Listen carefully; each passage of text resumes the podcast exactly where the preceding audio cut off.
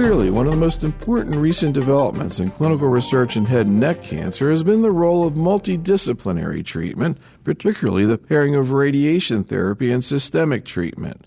I met with radiation oncologist Dr. David Rosenthal for his perspective, and he began by providing a background to this combined strategy. Locally advanced head and neck cancer treatment selection has been a challenge for decades.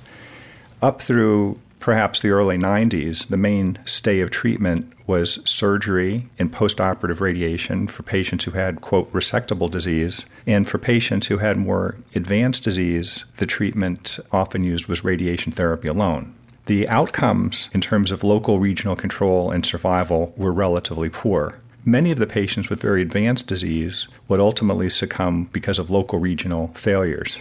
Now, over the last decade or two, there have been multiple trials comparing radiation therapy alone versus concurrent chemoradiation, first for patients with unresectable advanced disease, and then more recently for patients with more intermediate stage disease who were interested in non surgical organ preservation. And we've made great progress in this in terms of local regional control and in survival.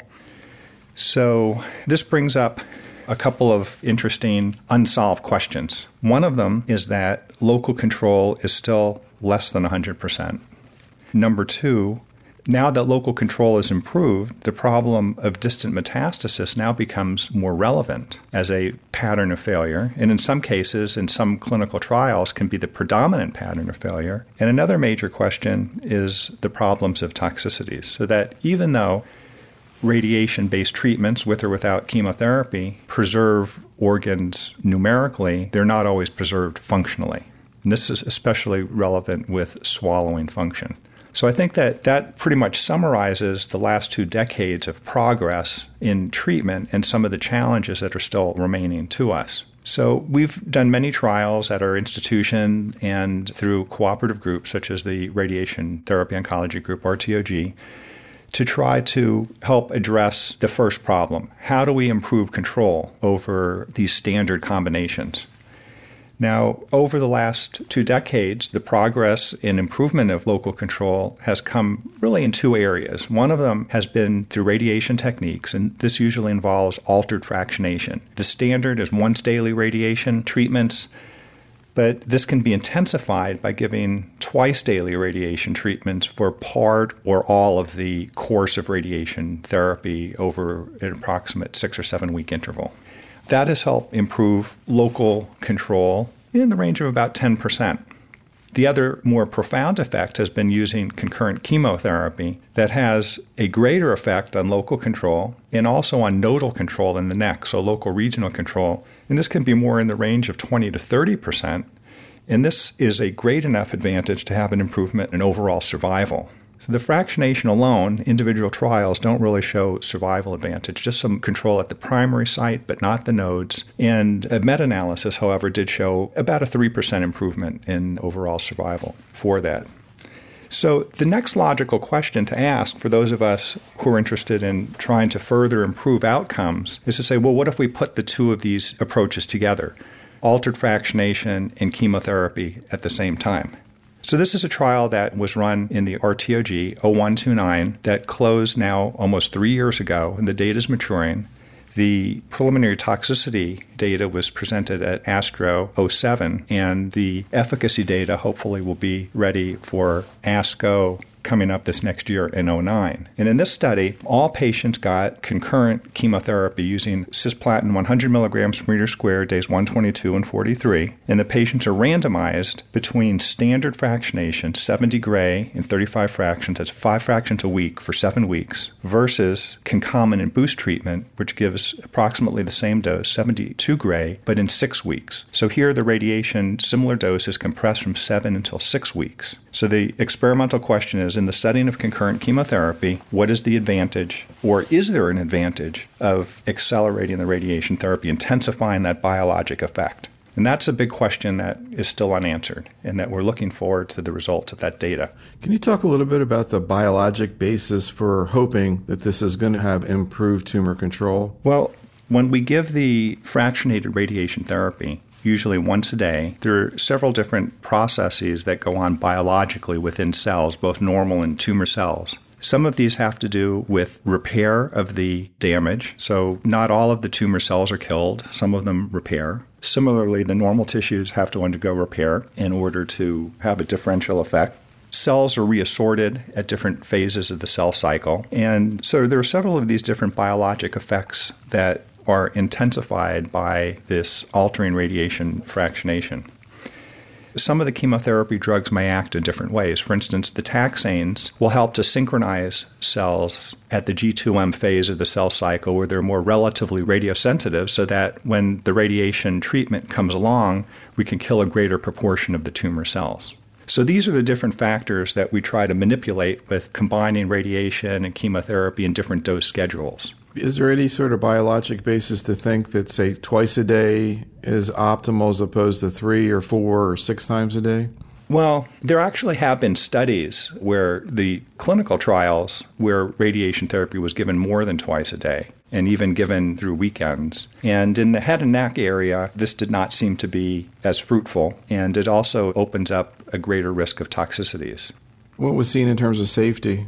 The preliminary safety information is very interesting. The preliminary data suggests that while there's some increase perhaps in mucositis and some of the earlier acute toxicities, some of the more worrisome consequential toxicities, such as dysphagia and risk of longer term feeding tube dependency, is not increased. So I think that we have to look forward to seeing these data as they mature and put them in context with some of the other trials that are out there.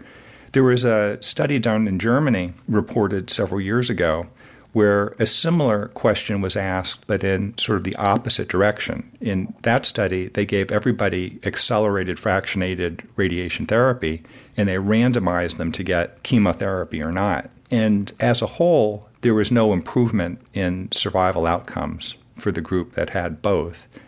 And one of the problems is of the two year survivors, almost half of the patients who had the accelerated radiation and chemotherapy were feeding tube dependent.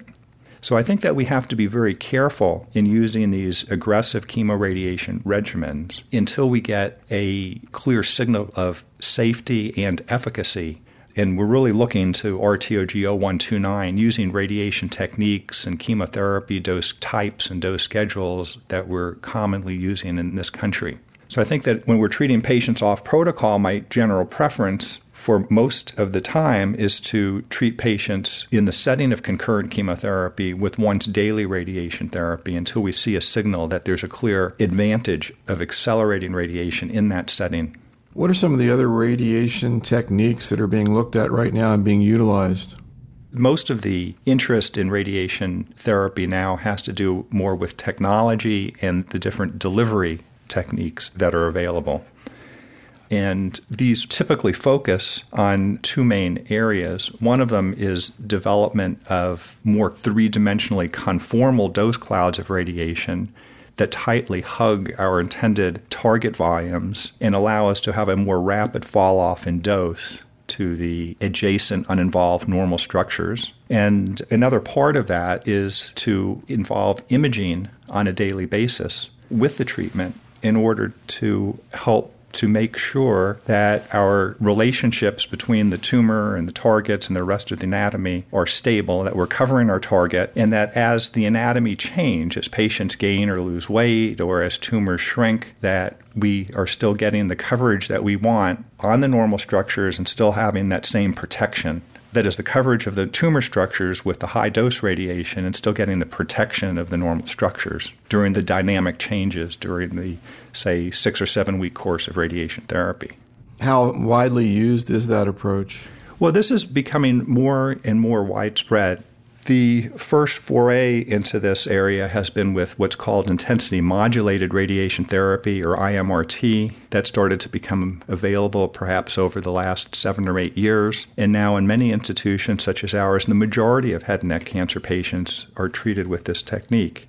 There's other similar renditions of this, such as tomotherapy, that involves some slight differences in dynamic delivery and has some built in imaging techniques. Other techniques involve having CT based imaging on the treatment type table along with the therapeutic aspects. And all of this falls into the rubric of what's called image guided radiation therapy or IGRT.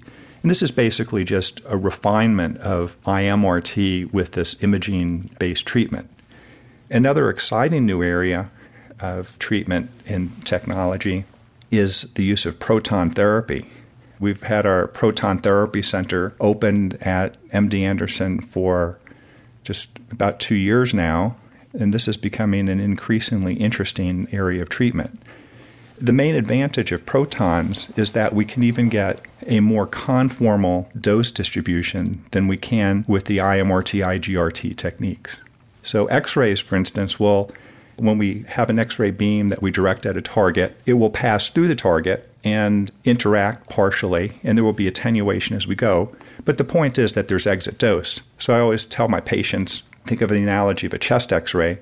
Stand up against the film, X rays come through the back, exit through the front of the chest, and expose the film. It's really only a minority of the X rays beams that interact in the chest. So there is this exit dose.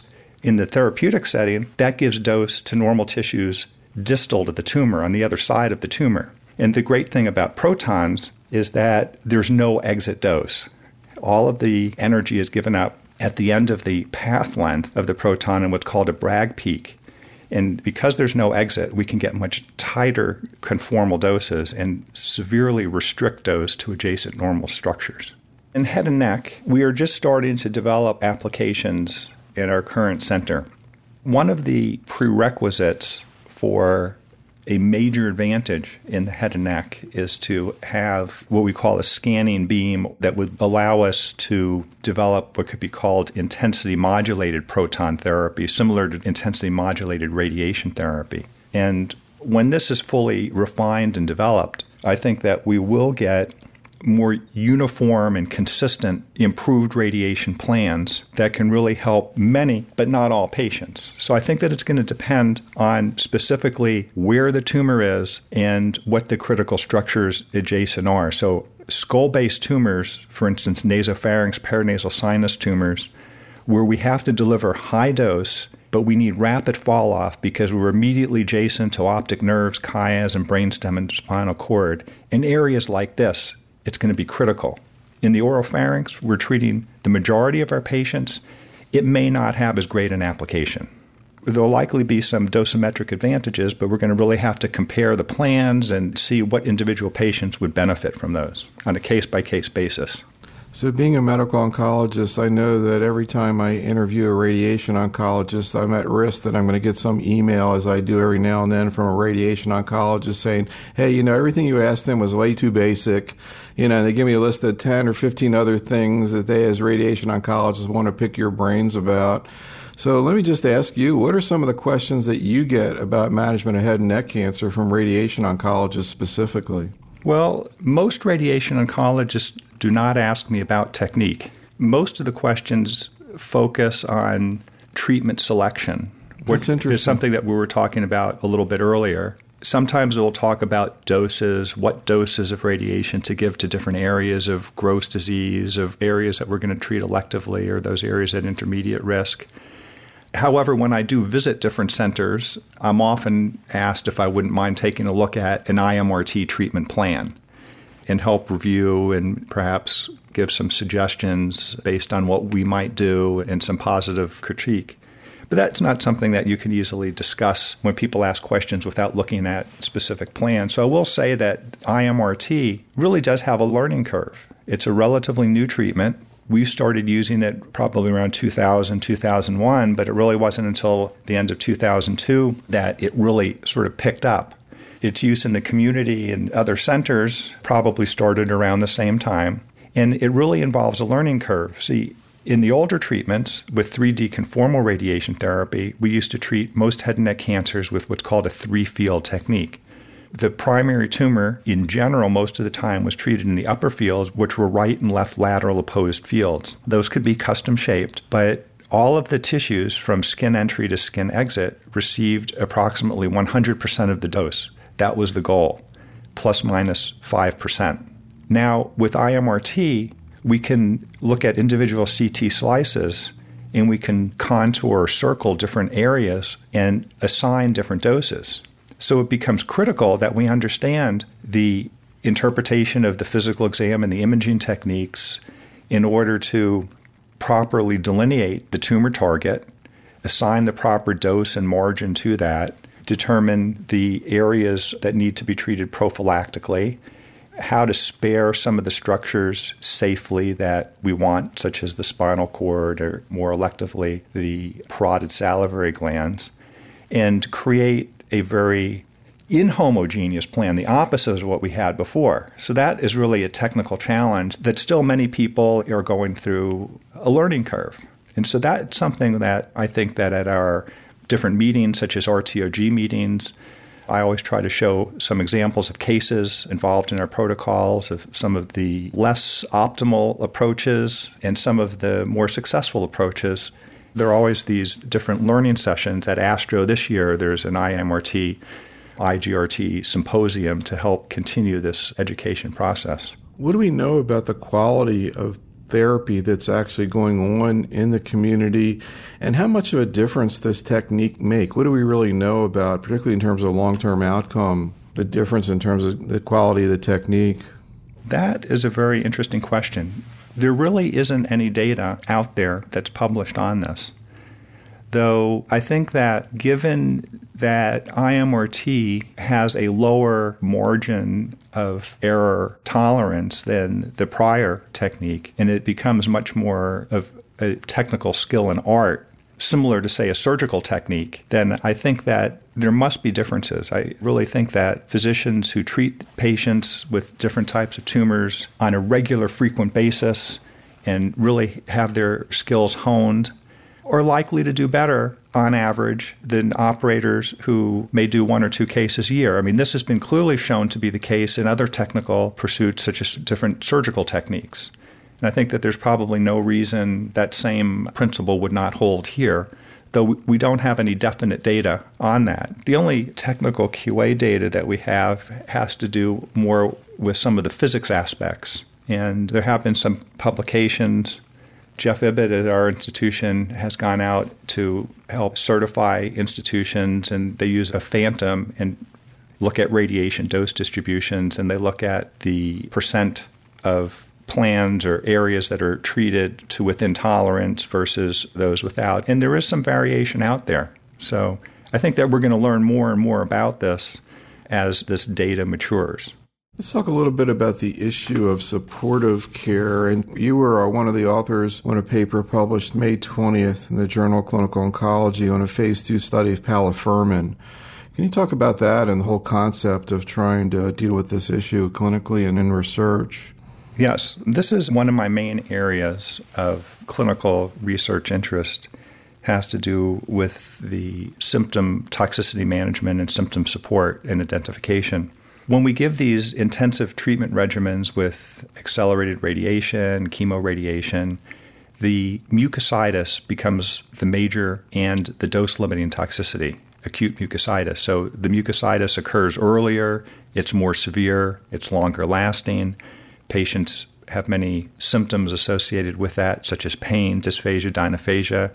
The majority who get chemoradiation in the accelerated setting, probably at least 85%, will require feeding tubes. And this is a major symptom burden issue acutely and has negative quality of life impacts.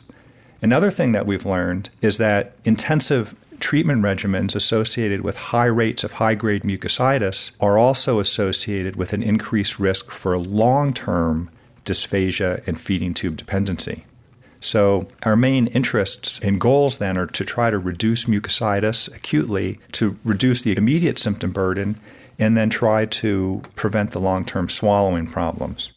I'd like you to explore that, but also maybe bring in the issue. And I know you had a paper that I thought was really interesting on this in terms of the consequences of mucositis induced treatment breaks and dose reductions. Yes. Yeah, so when we're using radiation therapy alone, it is very clear that the overall time factor is critical for tumor control and survival. So, if patients have unplanned or unnecessary interruptions in the course of radiation therapy so that it is protracted, then the outcomes are worse local control and survival.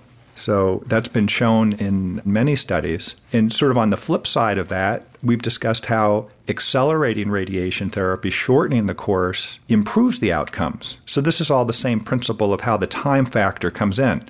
So if the standard course is seven weeks and that's what's planned, if patients go on breaks because of, say, mucositis or other toxicities and the treatment is over eight or nine weeks, they're not going to do as well. On the other hand, if we give an accelerated course, give that same 70 gray approximate in six weeks, we're going to get probably a 10% or so improvement in local control. So the time factor is very critical. Now, when we give concurrent chemoradiation, then the question is not as clear we know that we're going to kill more tumor cells with the combination of radiation and chemotherapy together. So there are some who feel that the impact of brief treatment interruptions may not be as great in terms of a decrement of survival and control. Everett Vokes, for instance, who's a very well known oncologist at the University of Chicago, has a very intensive treatment regimen where he uses three drugs concurrent with radiation that's given twice a day for a week, and then the patients require a week off so that they can recover from this. It can't be given continuously. So here they're going to give approximate the same 70 gray, but in about 11 plus weeks instead of seven weeks because it's given week on and week off. And in the setting of that treatment, his results are excellent. So, this suggests that when you give intensive chemoradiation, even if there's some protraction in the overall treatment time, that the extra benefit of the chemotherapy on cell kill and preventing proliferation during the recovery interval while patients are off from the radiation may not have as great an impact. In general, however, we really strive to keep patients on schedule because of the overwhelming data showing how important it is. Another relevant data set is patients who get surgery and postoperative radiation therapy. So typically, patients have their head and neck cancers resected. They'll have to recover for about four to six or eight weeks before starting the course of radiation therapy and then that takes about six weeks. And we've done studies and published on this that if the overall, what we call the treatment package time, that is from the day of surgery to the end of radiation, exceeds, in this case, it was the median value of about 100 days, that patients did worse with respect to overall local regional control and survival. So, in general, we think that the time factor is critical and we have to do everything that we can to keep patients on schedule and prevent these unplanned interruptions. And much of that focuses on what we come back to as the dose limiting toxicity of mucositis. And this is where the KGF or the palifermin comes into play. How does that compare to other agents? The one I know about is amifostine. Well, amifostine falls into the same overall class of what we would call a radiation protector. The mechanism is different. Amifostine is a prodrug that ultimately gives rise to WR1065, which is the active moiety that has a sulfhydryl group that can compete for hydroxyl free radicals induced by radiation before they can damage the intracellular targets. Now, this drug has been tested extensively in clinical trials and has been shown to have a major effect on reduction of salivary damage in major reduction in hyposalivation and xerostomia, dry mouth, in patients getting head and neck radiation. There have been relatively inconsistent results for mucositis reduction. Some studies have suggested it. It also appears that there may be a dose response. That is, that the salivary tissues may selectively concentrate the amifostine so they can achieve cytoprotective levels, whereas some of these other mucosal tissues may not selectively, and you may have to give a higher dose. And there have been some studies, especially from Greece, where much higher doses were given that led to sufficient intracellular mucosal levels to prevent mucositis. So these are both radioprotectors, and the mechanisms are different. So the palifermin, KGF, stimulates the it's a mitogen and it stimulates the growth and maturation. So the, the hope, and we ran a study in RTOG additionally for some time, in addition to the one that you mentioned that Dave Brizel led. And the hope here is that we can start just before the radiation treatment and stimulate the mucosa so that the thickness can substantially increase by maybe two or three fold in some areas in experimental models and make it more resistant to the effects of radiation. The ultimate goal then would be for patients to suffer less from mucositis associated symptoms, reduce their symptom burden, and reduce the need for unplanned breaks, and improve their overall outcomes with respect to the therapeutic index. Better tumor control, fewer symptoms and toxicities. What's been seen? I mean, this paper, if I read it correctly, seemed like a little bit lukewarm in terms of what the outcomes were. Yeah, this was the earliest study that was done. It was a randomized phase two study that actually had three groups. There was a sort of a placebo group, then there were two therapeutic groups. All of the patients had radiation therapy, cisplatin, and 5 FU 5 fluorouracil concurrently. But one of the treatment groups had once a day, and the other one had a twice a day radiation therapy. The dose of the palifermin was 60 micrograms. And in that study, it's interesting that there was a reported benefit for patients who had the accelerated but not the standard radiation fractionation. That is, the more intense treatment seemed to have better results. And for the overall group combined, there really was not a major benefit. But that stimulated enough interest that, and there was some suggestion that we really weren't seeing any of these effects that were reported as side effects of the drug, of palifermin. When patients would get higher doses of it, sometimes they would complain that their tongue felt thick. Presumably, this was a manifestation of the thickening of the mucosa. So, that study led to some additional dose finding studies with dose escalation. And it was really found that higher doses, probably at least three times, two to three times higher, around 180 microgram level, probably were much more effective. And so there actually biopsies were taken from the tongues of volunteers who took these higher doses and through different staining, Ki67, et cetera, that there was really a stimulated effect from that. And so that has led to additional studies. And there were three studies in head and neck. Two of them were industry sponsored that closed in the last few months. And we're probably going to hear some results, hopefully, in these next national meetings over this next year. Then we had a study in the RTOG that got started later using a similar approach, placebo controlled approach. In that study, we closed around the time that these other studies were much farther ahead. And once they achieved accrual, and we had other competing studies in the RTOG. That, that study, unfortunately, had to get closed early. But we're looking forward to seeing the results of these other studies that have been completed that use these higher doses of palifermin that in those doses that were shown to achieve those surrogate biologic effects that we were looking for. Any other similar agents that are being studied? Right now, there are some other growth factors such as velafermin and similar types that are being investigated in smaller studies. There are some other agents that are being looked at as oral rinses. There's one RK-0202, for instance, that has an antioxidant property to it that's being looked at as an oral rinse, and studies are being developed with that drug. There's some other oral rinses that exploit different biologic effects that are being developed, but these are farther behind and not nearly as promising as the palifermin KGF potential. Can you talk a little bit about some of the systemic therapy questions that are being looked at in clinical trials right now in the locally advanced setting, specifically the use of biologics and different chemo approaches, induction, et cetera? What your take is on these different issues? The biologic therapy that is of interest is the anti EGF receptor therapy, cetuximab C225, that's FDA approved in head and neck cancer in two indications. One is as a radiosensitizer, as a single agent for definitive therapy, local regionally advanced disease, and the other is for patients who have platinum refractory recurrent or metastatic disease as monotherapy. The interesting thing in the radiation setting is that the local regional control improvement and the survival improvement with cetuximab as a radiosensitizer appears very similar to the results achieved by chemoradiation with cytotoxics. And the remarkable thing about it is that when you compare in the Bonner registration trial that was reported in New England Journal, that result was achieved without any increase in mucositis, acute mucositis, or feeding tube requirements, grade 3 dysphagia. So we're clearly asking the questions now when can we substitute this biologic therapy, cetuximab, for the more toxic cytotoxic agents as radiosensitizers in patients, say, who have more intermediate disease. And then the other question that we're asking is that when we give maximally tolerated doses of radiation and chemotherapy for patients who have T4 tumors, we're still only controlling maybe 50 or 60% of them. We need to give them more intensive therapy, but we simply cannot intensify the radiation or chemotherapy.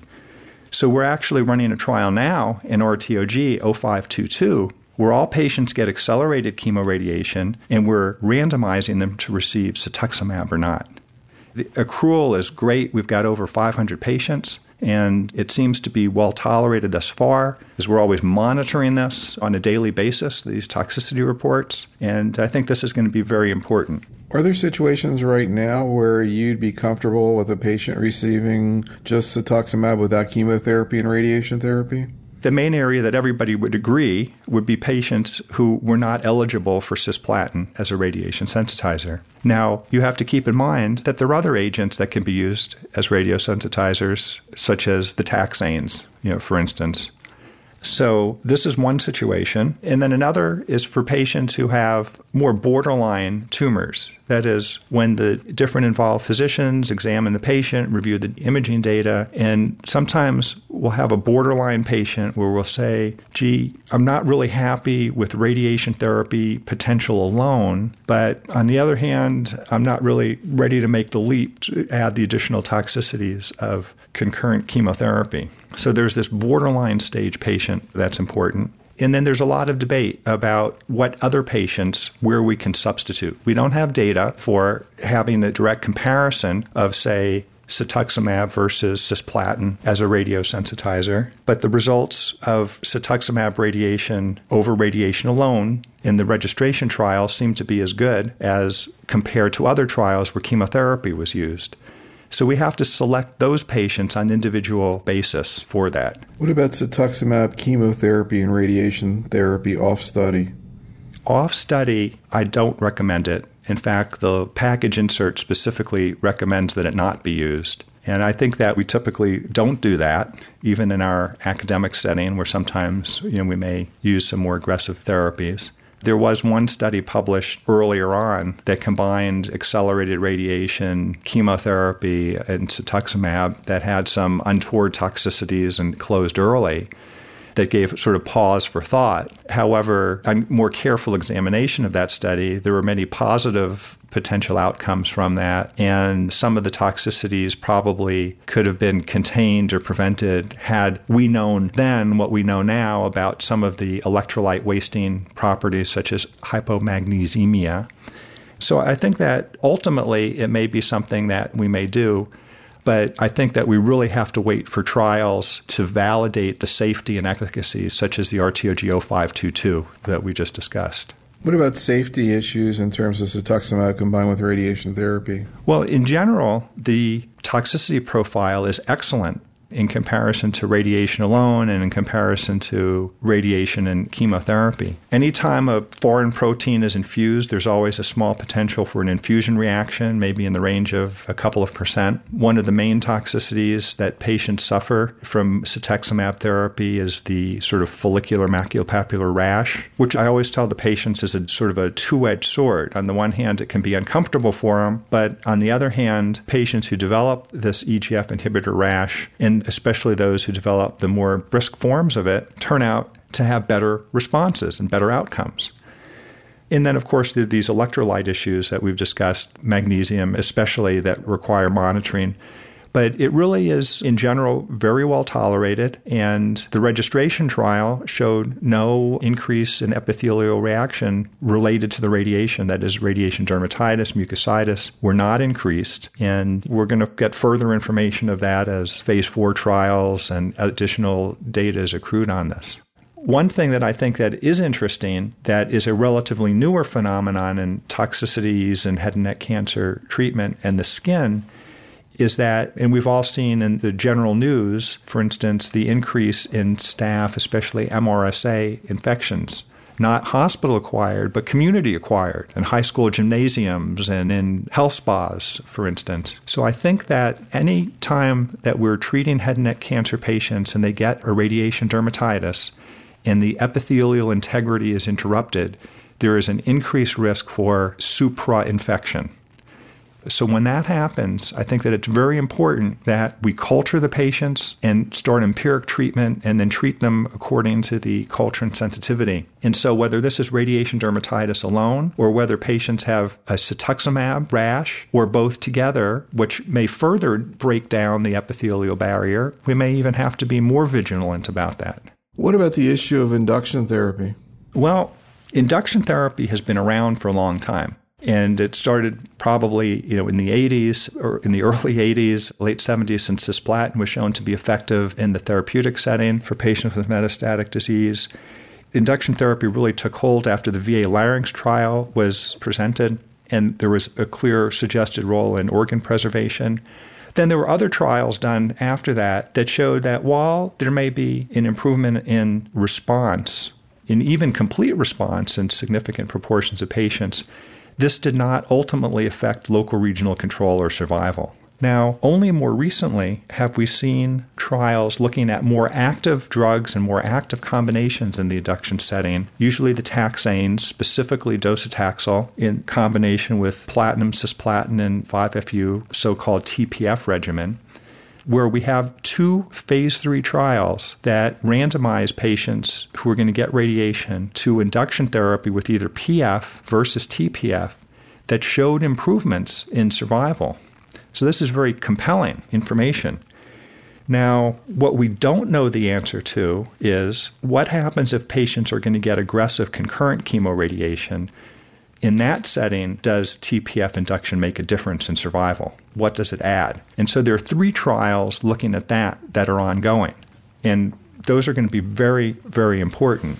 But I think that the data that we have now, we have at least these two New England Journal articles, TAX 323, TAX 324 and then we have a couple of European trials, especially one in larynx cancer, that show that if you give TPF over PF, that there's an improvement in survival in that induction setting. So this is the first time we see that clearly in multiple phase three trials, a more active triplet regimen of induction can clearly improve survival.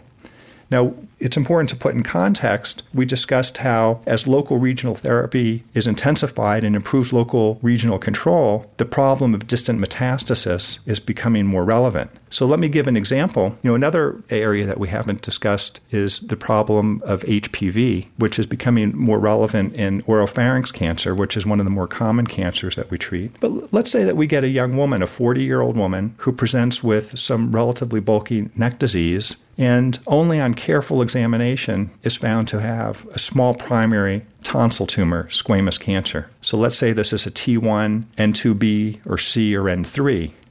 With radiation alone, that is single modality radiation plus minus neck dissection if there's any residual nodal disease afterwards, the local regional control is going to be excellent. But patients with N2B, N2C, N3 disease may have as high as a 20 or 30% risk of ultimate distant metastasis development.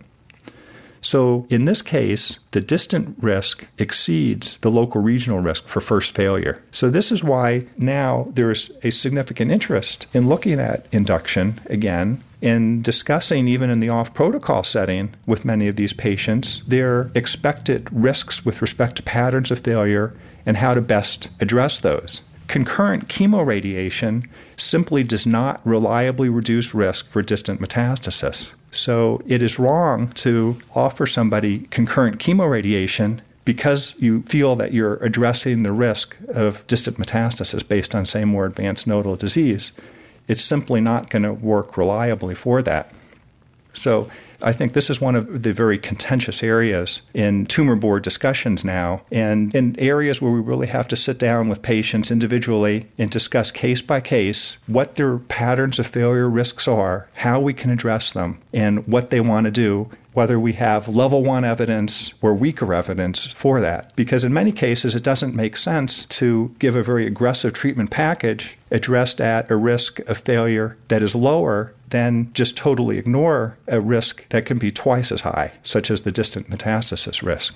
What's the typical time course for recurrence after chemoradiation or induction therapy with radiation therapy?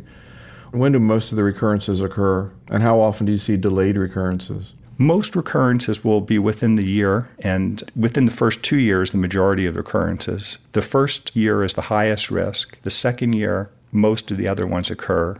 They're much less common beyond that, and that's both for local and distant. Delayed recurrences are much less common. Much less as in hardly ever. I guess I'm thinking from the point of view of patient counseling when patients get to three years or five years or 10 years, is there a time point where you say, you know, it's possible, but really not very likely you're going to have a recurrence? It's interesting. We just recently had a pair on what we call conditional survival in cancer this year that looked at that problem. And really, after the first two or three years, the level really flattens out. And it's very uncommon to have recurrences beyond that. Some of the major risks that patients may have as they go on is the risk for second primary tumors that are perhaps related to the same risk factors, such as tobacco, alcohol, that led to the first tumor. Which always brings up the point that smoking cessation and monitoring for that the quote fourth vital sign question to make sure they're not smoking is always important to ask all the way through early through treatment and through the follow-up interval